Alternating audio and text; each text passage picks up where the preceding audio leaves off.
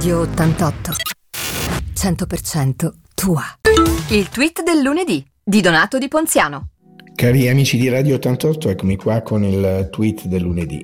È passato più di un anno e continuiamo a vivere sempre di più in ansia per ciò che ogni giorno vediamo alla televisione o leggiamo sul, sui giornali sul conflitto in atto tra la Russia e l'Ucraina. Il primo, la Russia, è il paese invasore ed il secondo, l'Ucraina, è quello invaso. Credo che, credo che questo sia il punto di partenza per iniziare qualsiasi ragionamento e valutazione, un fatto indiscutibile, inconfutabile, che dovrebbe mettere a, tacere qualsiasi tipo di speculazione politica, eppure, eppure non è così. Ci sono sempre coloro che approfittano per affermare la propria ipocrisia attraverso la solita solfa che si sarebbe dovuto fare diversamente, che si sarebbe dovuto fare meglio, che si sarebbe dovuto fare prima, sanno tutto loro. Sono i maghi della teoria, nella pratica non entrano mai, sono furbi.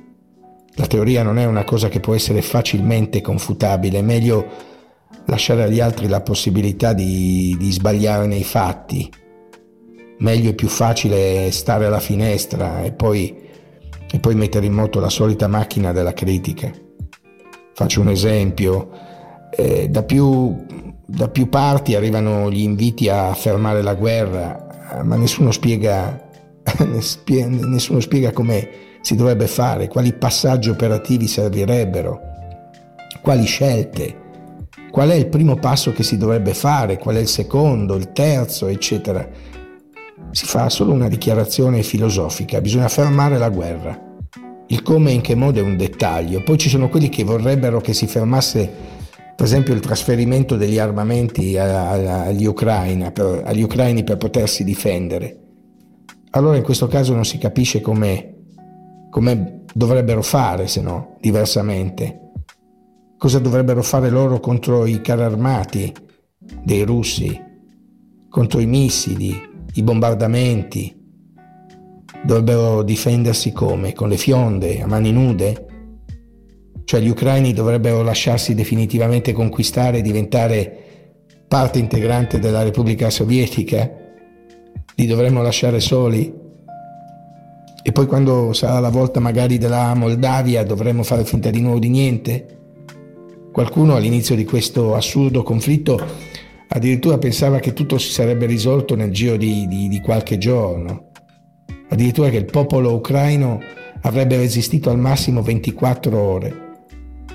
Gli esperti però non avevano tenuto conto, in considerazione che la voglia di libertà di un popolo è, è, è, passato più di un anno e gli specialisti oggi sono stati azzittiti dal coraggio e dalla resistenza messa in campo dagli ucraini. Oggi da parte nostra forse sarebbe necessario fermarsi ed analizzare il problema cercando di comprendere eh, a fondo ciò che è accaduto e soprattutto ciò che dovrà e potrà accadere. Sarebbe sicuramente utile un'analisi approfondita di cosa per esempio sarà il, doppio, il dopoguerra, quali nuovi equilibri infatti noi dovremo affrontare cosa sarà la nuova geopolitica.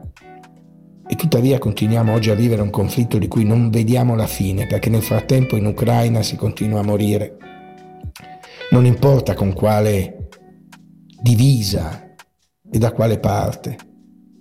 Ogni giorno nuovi morti, ogni giorno un bollettino implacabile con un numero di vittime che fa paura.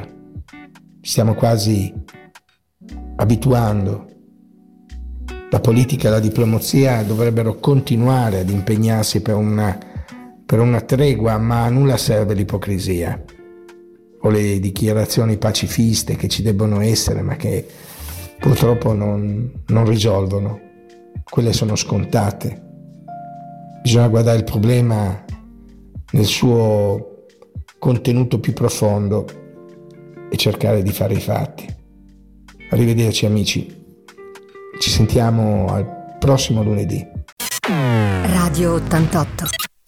100% tua.